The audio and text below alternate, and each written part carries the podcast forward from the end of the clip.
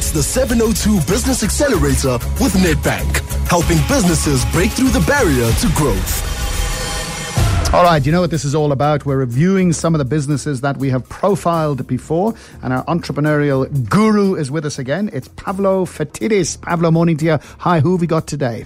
John, we're going to be speaking to Clayton Ray from Crayve Presentations, and if you recall, they were providers of jewelry presentation forms. So you, when you look in a jewelry store, you see a bust with the necklace around Hmm. it or a hand with the rings on it. They provided all of those pieces to allow jewelry to be presented. And this business is undergoing a remarkable transformation. It's going to be something so different in the next two, three, four years to what it was two years ago. Fascinating. Well, the man himself, Clayton Ray, is on the line, uh, owner of Clay V. Is it Clay V pres- Presentations? How do you say it? Crayve presentations. Crayve. Is it Crayve Presentations? Okay. Uh, have I got that right or wrong? It's Crayve Presentations. Sorry, it's spelled wrong on the screen there. Uh, I beg your pardon. Tell us uh, about your business, uh, Clayton. The collapse of the currency must have affected your business. Yeah, John, we have been struggling a little bit with the currency, but you know, last year we had started manufacturing uh, locally, and we've introduced few, four new product lines. So slowly we've started to create some new employment directly and indirectly, and you know, started to have a look at the manufacturing and what we need to to set up. So we've identified that manufacturing is definitely the route for us. However, it's a, it's a slow process. As you move, as, as you move into it, though, besides price, what are the other benefits? Well, definitely. Um, you know, if we if we have a look at it from a manufacturing perspective, you know, we can we can introduce products that are unique to our customers.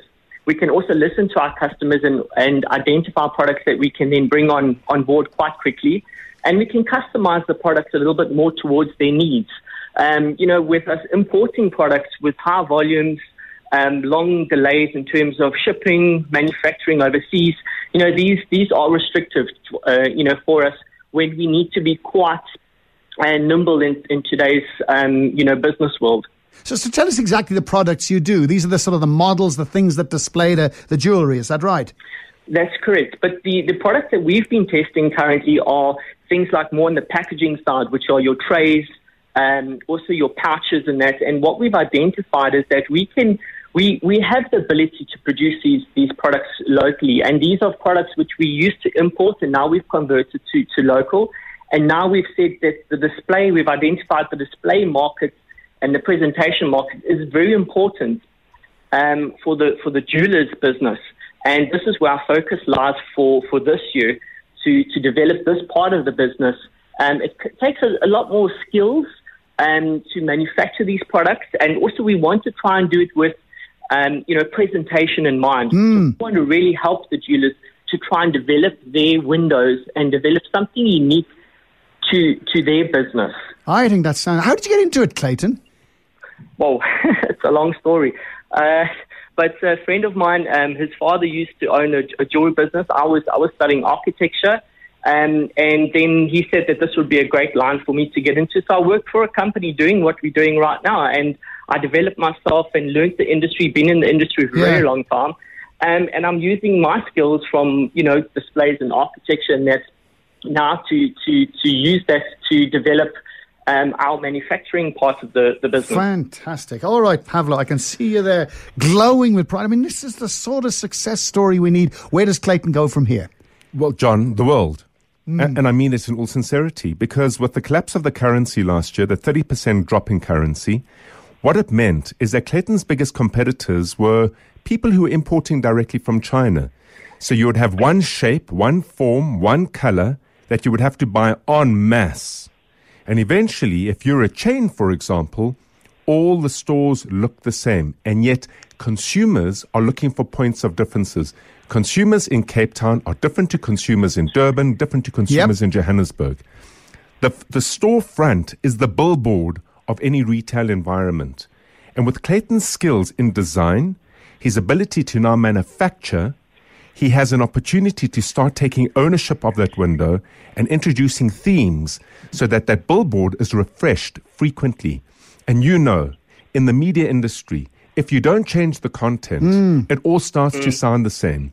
So, in the same light here, Clayton could provide a series of themes for a jeweler, keeping the window fresh, pulling people into the store, and he could own that window because that's his area of expertise and skill. It's not the jewelers. Fantastic. What, what does that uh, sound like, Clayton? Yeah, that sounds fantastic, John. I mean, for us, you know, eh, we're getting the displays now off the ground, which is the platform and then the next level would obviously then be to introduce what, what Pavlo's talking about. I think it's a fabulous idea. And what about beneficiation of the jewellery trade? I mean, we, we know that sort of uh, there are some local jewellers here, but wouldn't it be fabulous if you if you mined the diamonds, if you made the jewellery, and if you then presented them here and did the whole lot here? So so we made all the money rather than buying it back from Italy. I mean, is that an area you might look at beneficiation, or is that for somebody else? Well, that's more for somebody else, but I think the jewelry industry is working on it quite a bit. I think that there is, you know, gold programs now yeah. that they're introducing. So I think that it is happening. It is all a little bit slow, but you know, it's it's really difficult in today's you know business world. There's always some certain amount of risk um, involved, but I think it is happening, and there are some changes being made. Brilliant. And there's some dynamic, there's some dynamic designer jewelers out there, you know, in the country we just need to all get behind them and support local. Fabulous States Crayve uh, presentation. Crave is to crave something. You crave, know, crave all right. like okay. craving. Yeah. All right, it. crave. I beg your pardon. For some reason, I've got a mental block about that. Good luck to you, Clayton. Thanks very much for talking to us.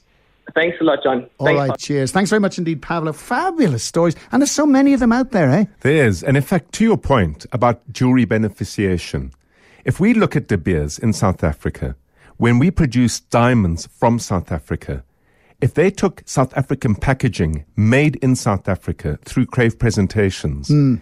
then you're beneficiating the industry beyond just the diamond itself. You're looking at all the ancillary services that are needed. So when we export those diamonds, and when we export the jewelry that is made over here, if it's put in South African packaging, made in South Africa as well, it's just an added value of beneficiation. It's such a nice story. All right, lovely. Thanks very much indeed, uh, Pavlo. And any of these other stories, I mean, let us know about them, please. And listen in when we showcase the next business owner on Xolani Gwala's show this afternoon, 702 Business Accelerator with Nedbank. Make taking your business to the next level happen.